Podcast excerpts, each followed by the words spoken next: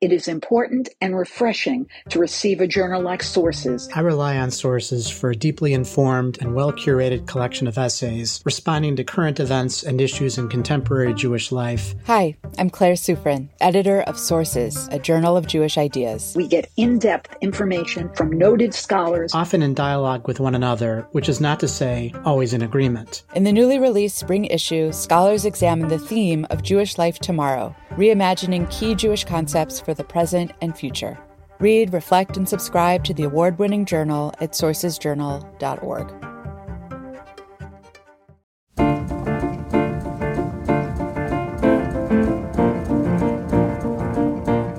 Hi, my name is Donniel Hartman, and I'm the president of the Shalom Hartman Institute, and this is For Heaven's Sake, a podcast from the Hartman Institute's iEngage project.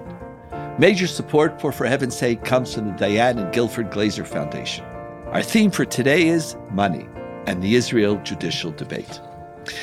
In general, in each edition of For Heaven's Sake, Yossi Klein Halevi, Senior Research Fellow at the Institute here in Jerusalem, and myself discuss a current issue central to Israel and the Jewish world, and then Ilana Stein head of the Beit Midrash of Shalom Hartman Institute North America and senior fellow, explores with us how classical Jewish sources can enrich our understanding of the issue. Unfortunately, today, Ilana is recuperating from a flu, won't be able to join us. I hope you get better really soon, Ilana. We miss you. Let's dive into this intriguing topic of money and the Israel judicial debate. As the Pesach political freeze comes to an end and the presidential compromise negotiations resume, today we want to reflect on the hindrances to achieving a social compromise. Now, our intent is not to speak about the legislative reform and particulars of that reform and what possible compromises might be like.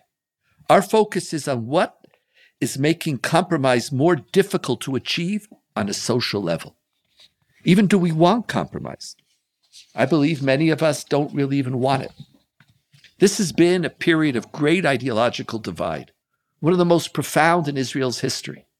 As many on each side believe that nothing less than the future of Israel and Zionism is on the table, and how is compromise even possible? But as we debate issues of democracy, human rights, truth, justice, morality, the debate has become increasingly sectarian, aggressive, personal. We're often not even debating any more ideologies. Like, who even knows the different principles of the judicial reform? Very often, what we started to do is we start vilifying institutions, individuals, the carriers of these ideologies, not even the ideologies themselves. And if you have an ideological debate, it's one thing, but how do you have a debate when that which you're disagreeing with is not an opinion, it's a person? It's like I know in the demonstrations that I go to, one of the core chants at every demonstration is Yariv Levin, Kanzelo Polin. Yariv Levin, this is not Poland. And it's if like it's not even the refer- it's Yariv Levin, it's Rothman, it's the people. Now, one of the issues at the front line of the debate, which is making the conversation especially toxic, is the issue of money. Whose money? Or more accurately, how do we feel about the money which is coming from Jews or sources outside of Israel? On both sides, this issue is one of the tools we use to delegitimize the other, to move away from a debate around content to a personal vilification. For example, advocates of the judicial reform are constantly trying to delegitimize the protest movement as being funded by non Israelis. And thus, when I go and demonstrate, I'm illegitimate because I'm really being funded by a foreign intervention. I'm a foreigner. I'm a traitor. It's a, it's a foreign intervention into Israeli life. Yair Netanyahu, the master tweeter, has even accused the demonstrators of being funded by the US State Department that there's a cabal. It was so bad. Yossi, I don't know if you know this. Yair is not allowed to tweet anymore. These instructions were now given, like, get off. Yeah, I miss, I miss him. I miss him. I miss him. It was like, like I think the just like enough. It's like this is just too destructive. Um, but it's by the way, it's that's just one side. A similar move is at the fore of the campaign of us against the reform, as the protest movement is focusing increasingly on the advocates of the reforms, diaspora funders. And because they're diaspora funders delegitimizing it, making it not an issue about what's good for Israel, but an issue of what are these foreigners trying to do with a country that's not theirs, even talking about take your hands off of Israel. Your children aren't in the army. This is a conversation that is making or really increasing dramatically the level of toxicity. Now, let's be very upfront. In this debate, we at the Hartman Institute we're not disinterested observers. Most of the funding of the Hartman Institute comes from North American Jews. And so the ability to delegitimize us on the basis of our funding, the ability to claim that it's not you, it's your funder's agenda, is something that I've constantly been uh, exposed to. I'm blacklisted, and the Institute is blacklisted by certain right wing figures in the government, and the claim, they don't even have to argue about my positions, they just claim who's funding us. One of the funnier things is 10 years ago, I got $5,000 from the New Israel Fund. I wish I got $5 million from the New Israel Fund, but I got $5,000. And since then, since the New Israel Fund is the foreign funder, you know, the Institute is somehow um, illegitimate. You'll see, this is where we are. And as the debate is becoming more vicious, the issue of money is increasingly at the heart of some of the more aggressive arguments. And I know for me, for heaven's sake, is all about a culture of conversation. And I want to talk about together about the culture of this debate and also the particulars about money. What is it about money? Is diasporic funding a problem? Should there be limits? And what they should be. So that's our conversation. And uh, before we talk directly about the money, it's all about the toxicity of the debate. Yossi, you and I agree about a lot of things. But here we've been diverging a little bit. Are you even looking for a compromise or for a consensus or for the different forces to come together here or the divergent forces? So uh, we're about to diverge even more, Donniel, because uh, what I feel is happening here, I don't just mean in our conversation, although it's happening here too, but more broadly, uh, is that we're conflating two issues.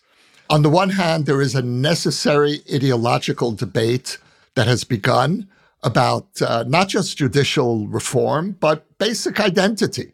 What does it mean to be a democratic state, a Jewish state? These are issues that we've, uh, in a way, suppressed. And in some ways, there's something very moving about this emerging at our 75th anniversary. And it's a debate that we need to have. The problem is that it's happening within the context of a debate over the legitimacy, the moral legitimacy over this government. For me, the burning issue is to prevent a band of scoundrels and fanatics, which is how I see this government, from destroying much of what is essential about not only Israeli democracy, but uh, the Israeli economy, our ability to have minimal social cohesiveness. And um, you can't have a substantive debate over identity with a government that I regard as morally illegitimate. You know, Netanyahu referred to the Bennett Lapid government as legal but not legitimate. And I think that's a terrific way of summing up this government. Now, it's for me, it's not legitimate for a prime minister on trial for corruption to be touching the judicial system, let alone initiating the most far reaching changes in the judicial system in Israel's history.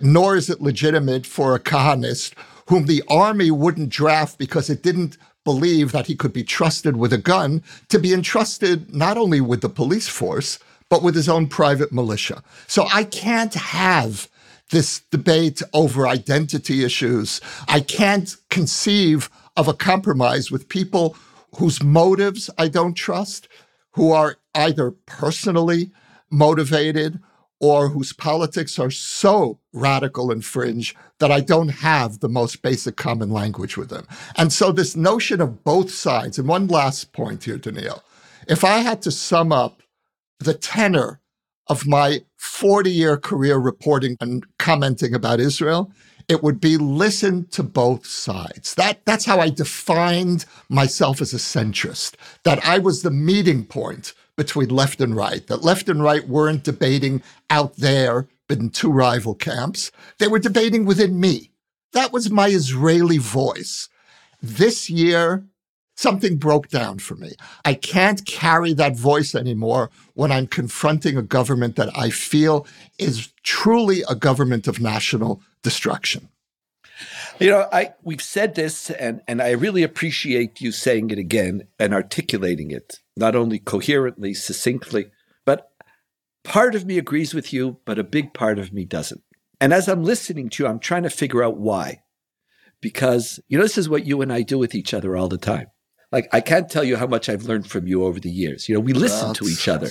So I'm sitting here, I'm listening, I'm sitting here, I'm listening to you, and I accept each one of the individual arguments, but somehow I come to another conclusion. So much of my life, I have experienced people who've delegitimized what I had to say without even listening to what I have to say. They've delegitimized me just for my last name. Just, you know, my last name, you know, or now constantly, oh, the Hartman Institute. And they, they put me into a box. And so I've made it an integral part of my life to not look at people, but to look at arguments. I want to know what you have to say. There might be people who I don't vote for. There might be people who I think shouldn't run for the Knesset. There are lines. But once you're in the Knesset, I want to talk about the issues. And let's be really honest here. If you would have spoken to me a year ago and asked me, Donniel, what's your attitude towards judicial reform? I would have said, what do you need it for? Nothing. That's, that's perfect. There's no problem at all. The fact that some of these people who you called illegitimate are in power, they forced me to study and to think. And I'm actually now for some parts of judicial reform.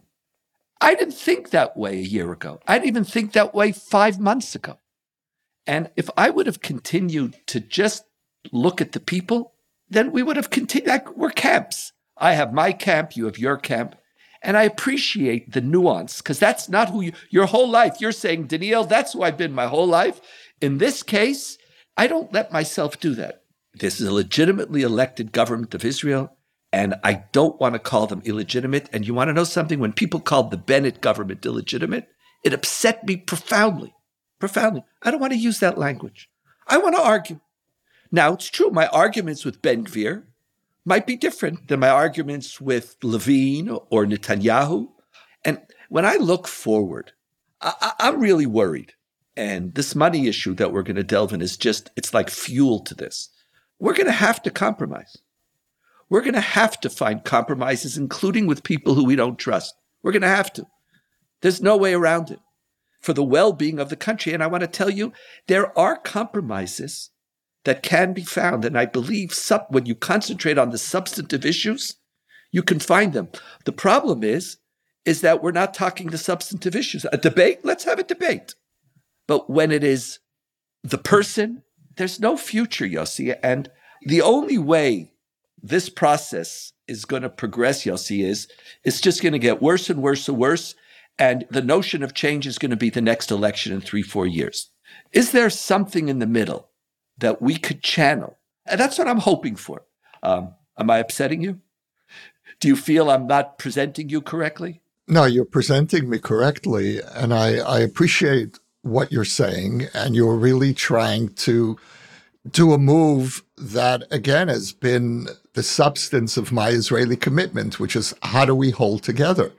And I think that there is a possibility for compromise, provided that we maintain relentless pressure in the streets, because that's brought us to the point where okay. the government has had to pull that back. I could accept. That's why I continued to demonstrate. And I, I sat down okay. with myself. I asked myself, should I keep on demonstrating? So there and we I know, have. There we I know it's not yes. going to be goodwill. It's going to be pressure. But at the end, uh, we're, okay. we're okay. I, I accept that. Okay, so if that's the case, then you and I have a basis for uh, for arguing because we're really speaking essentially the same language with nuances. Because I agree, in the end, we're going to have to figure out a way of living together in this little country. Obviously. Even Ben Gvir is going to be the Minister He's, of Homeland Security for the next three years. What do we do? Like, I want to echo the Supreme, the Americans to say, what is he doing? When he's doing something wrong, I want to fight him, I want to argue. But I don't want to necessarily assume that by definition, every single thing that he does is morally corrupt, racist. In other words, part of where we move forward is how do we stop this individual vilification, even though we believe that the people have earned it? no, so so that's where that's where you and I part ways. I think that we need to uh, maintain not just pressure in the streets, but a deep and justified wariness of who these people are and what their motives are. And you know, Donniel, listening to you, I'm looking at something in myself that I'm not happy with. And what that is, is a growing inability to distinguish between this government that I I don't know if I made myself sufficiently clear. I, see, I, you you have you don't like enough. It's like I, I, I can't hear it again. have I, I have I to, have I to, have I told you what I really think of this government? so on the one hand, there's that critique, and on the other, what I feel about their voters, who are ordinary Israelis, friends, neighbors, people we served with in the army, people we do business with, uh, people we love. And I and I'm not speaking abstractly. The country is I too small for that. And what I tried to do when this government came in was draw a red line between my critique of this, what I call a junta, with all of the resonance of that word. And you and I can deeply disagree about that. We don't have to anymore. I think we have. I'm afraid we're hand, gonna, you know, they're going to get nauseous, our listeners. And on, yeah. and on, you know, and on the other hand, they're voters. Okay. And, and initially, no, but it's not because I'm not succeeding. I'm not succeeding in in making that distinction. Even psychologically. Yes, because what I find myself saying is even now, after everything we see, you still support this government. What's wrong with you? Yossi, the so, one thing, can I give you some good the, news? And maybe we should problem. have a podcast about this, but let's just put, actually, not just maybe, the changes going on in Israeli society yeah. There's been a 20% shift.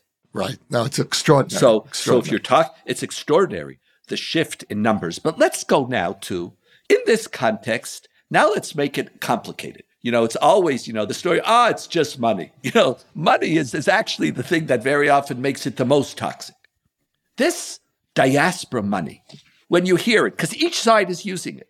The Hartman Institute's been attacked. Each side is there, and each side is saying, you I don't have to argue about Kohelet. I don't care about what you say or what you do, your money. And that's that creates this vilification. Where where are you on that? So I think that uh, Israelis across the spectrum play a duplicitous game here. And the game is that so long as you're supporting my side, diaspora intervention is fine and your money is entirely clean. But if you're supporting the other side, and we all play that game, listen carefully to the opponents of the government, the supporters of the government. It's not just legitimate, but it's the responsibility of diaspora Jews to fund my camp because I'm trying to save Israel. But as soon as you fund the other camp, you're beyond the pale. And who are you to be intervening in our politics?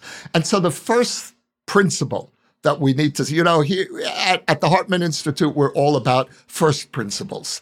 And I think we need to lay out some principles at this moment. Principle number one diaspora Jews not only have the right to be involved with domestic issues in Israel, but the responsibility. And that flows from our own self definition as the nation state of the Jewish people. It doesn't only come with benefits, it comes with responsibilities. And one of the responsibilities is to provide a seat at the table for diaspora Jews. And there's no more concrete expression of that than accepting the right of diaspora Jews to fund your Israeli political rivals. So, the duplicitousness or the duplicity, let's unpack it a little bit because it really is so interesting how every side believes that we have an inalienable right to receive diaspora money.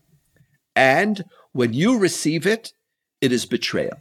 Now, the duplicitousness of it is so apparent Mm-hmm. Like, but how does it, let's try to analyze it for a moment. Because, you know, I was always, one of the fundamental principles of in philosophy is if someone says five plus six equals um, 12, you say, no, no, no, excuse me, it's 11.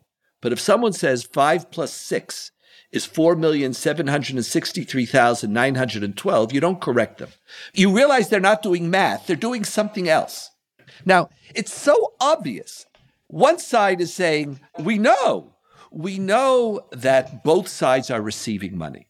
And I think part of the whole story is, is that on the left, we've been accused for so long. The center, center left has been accused so long. Th- thank you for making that correction because I'm not left.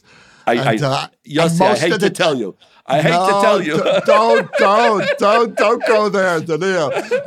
Okay, but don't worry. Some of my best friends are left, so it's allowed. Um, but um, when mistakes are so huge, you have to try to understand them. Now, the, literally, judicial reform has been funded just like every other institution in Israel, the right wing has been funded and supported Netanyahu for this is their whole, you know, how much more gifts does Netanyahu have to get from the right wing for us to speak about? Like, it's just there. The left, of course, we're every educational institution. But why are we still using this language? It's interesting. What is the nature of, of the debate? Because there's something that it, it shouldn't be there, but we use it. And when we use it, we do it so self-righteously. At least, yes. you see, yes. at least if you did it with like, okay, I know I'm being an a-hole. I know I'm doing like, I know I'm doing shtick. I know I'm doing falseness. I'm, you know, I'm doing fake. Whatever it is, you know what you. The conviction when you meet the people, there's such yes. anger and like, how dare you? Somehow, all of a sudden, this whole revolution in Israel is totally the result of North America, or the reverse institute the whole all of liberal judaism in israel all of this this whole demonstration is all just playing out american state department and liberal american jews agenda and israelis don't like and everybody is so convinced so what is it that makes 5 plus 6 4,743,912 so I think that uh, Israelis, first of all, are not being consciously, deliberately hypocritical here. I think the self righteousness is real and, of course, unconscious. Uh, Israelis aren't aware of the fact that they're being hypocritical. But I think you gave a really interesting insight uh, when you said that for both sides, the stakes are so high. And I think I think that if you look at the traditional role that Israelis uh, have seen diaspora Jews playing in the relationship and that the diaspora itself saw for the formative years in the relationship. The diaspora's role was to support Israel in its existential struggle. And the key word here is existential. The stakes are so high. And so what we've done is we've internalized the existential threat. Our internal debate has absorbed the existential dread which we once reserved for our external enemies. Now the war is internal. And so, you diaspora Jews, if you're supporting the other side, you're supporting an existential threat to Israel. How dare you? You're supposed to be on the side of Israel's survival. I'm the one who's speaking for Israel's survival. Don't you see? Mm-hmm. And so you're betraying your traditional role of supporting Israel at its existential moment. Interesting. I, I like that. I want to add another dimension to it. And I like very much what you said. I think at the core, Israelis are uncomfortable with money coming from outside of Israel. Now, I'm not talking about individual institutions. I'm talking on a national level. Israel is supposed to be the great success of Jewish life. And in many ways, part of the whole Israeli revolution is that when we made Aliyah, we are going to determine our own future. Mm, we, we are. That's what Zionism is about.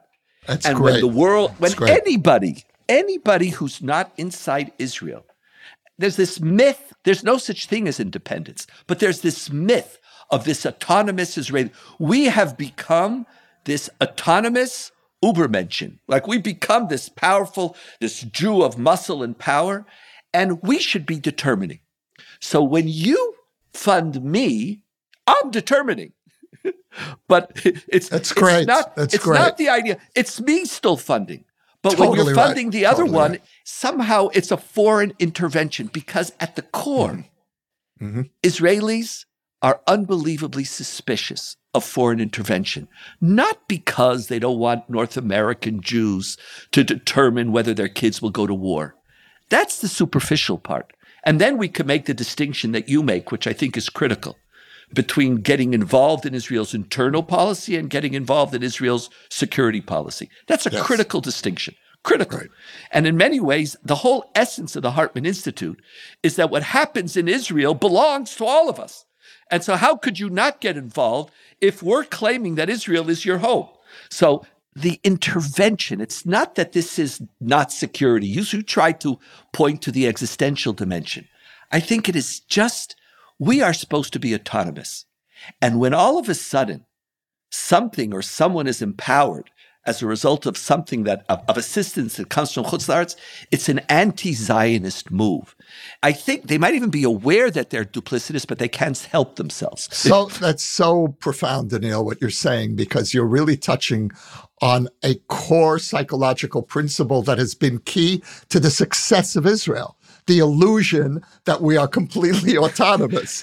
and if you listen, if you listen to some of the voices in this government, especially after Biden criticized the judicial revolution of Netanyahu, they were saying, you can shove your money, you know, take your money. We're proud Jews, you know. Yeah, right. Go ahead and and uh, take your bunker busters and uh, we take the anti-missile system. Go ahead, just shove it. The, the UN veto, yeah, we don't need Yeah, that word. right. That's right. That's right. But it feels good to be able to say that while at the same time knowing that the money is still coming.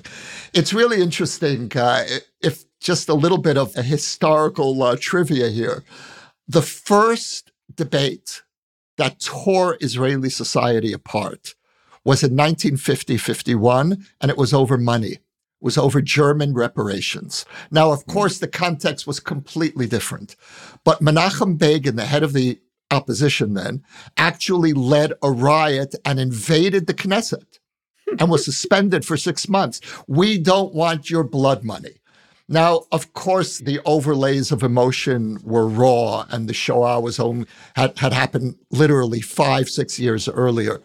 But there's something there that I think really has resonated throughout the Israeli psyche about this rage at being dependent on outsiders, let alone Germans, but even even your own sisters and brothers. We want your rights. It's essential to Zionism. We're supposed to be leading the Jewish people. We can't be dependent on outsiders. Right. So, this money issue, it's easy. There's another side to it. It's easy to look at the money. Mm-hmm. And as we talk about compromise, and maybe this we can bring this to a conclusion, I'll give you some last words if you want, is that focusing on the money is in many ways a way to avoid talking about the substance, talking about the debate that we're in. You know, you and I, we could debate the legitimacy of the government. We could debate the reform, which part of a, a, reform. We could talk about settlements. We could talk about hundreds, state and religion. We could talk about hundreds of issues, and we could talk and we could debate. But when you focus on the money, it allows you to create some insidious aura around the other side that at the end is not going to help us. Because when all is said and done, we're going to have to build coalitions and we're going to have to learn to live with each other. And so, this place of money, I find it fascinating. I find it very troubling. I find it troubling as a Hartman Institute. Like, as I said, I'm invested here. I'm a major player in, in Israeli society. And everything that I do is by virtue of friends who have funded us. And so I know that there's a self interest behind this uh, podcast. You know, it's true. So, and those who want to discount us, you'll see they'll be able to discount us. They'll do the same thing. Ah, they're getting the money. You know, like that's not it. There is a serious issue that we have to figure out on how we conduct our debate with each other. What's the way we argue? What's the way that we try to weaken the other that's legitimate? How do we try to win a debate? And what's illegitimate in that debate? And the place of money in this, it's always the easiest one The Hartman Institute has suffered from it tremendously. It behooves us to be very, very careful. There's one other part about it, and that is when you attack the money, how else are diaspora Jews supposed to get involved? It also hits diaspora Jews at their weakest place. Because mm-hmm. you can say, make aliyah, you can't vote. What am I supposed to do?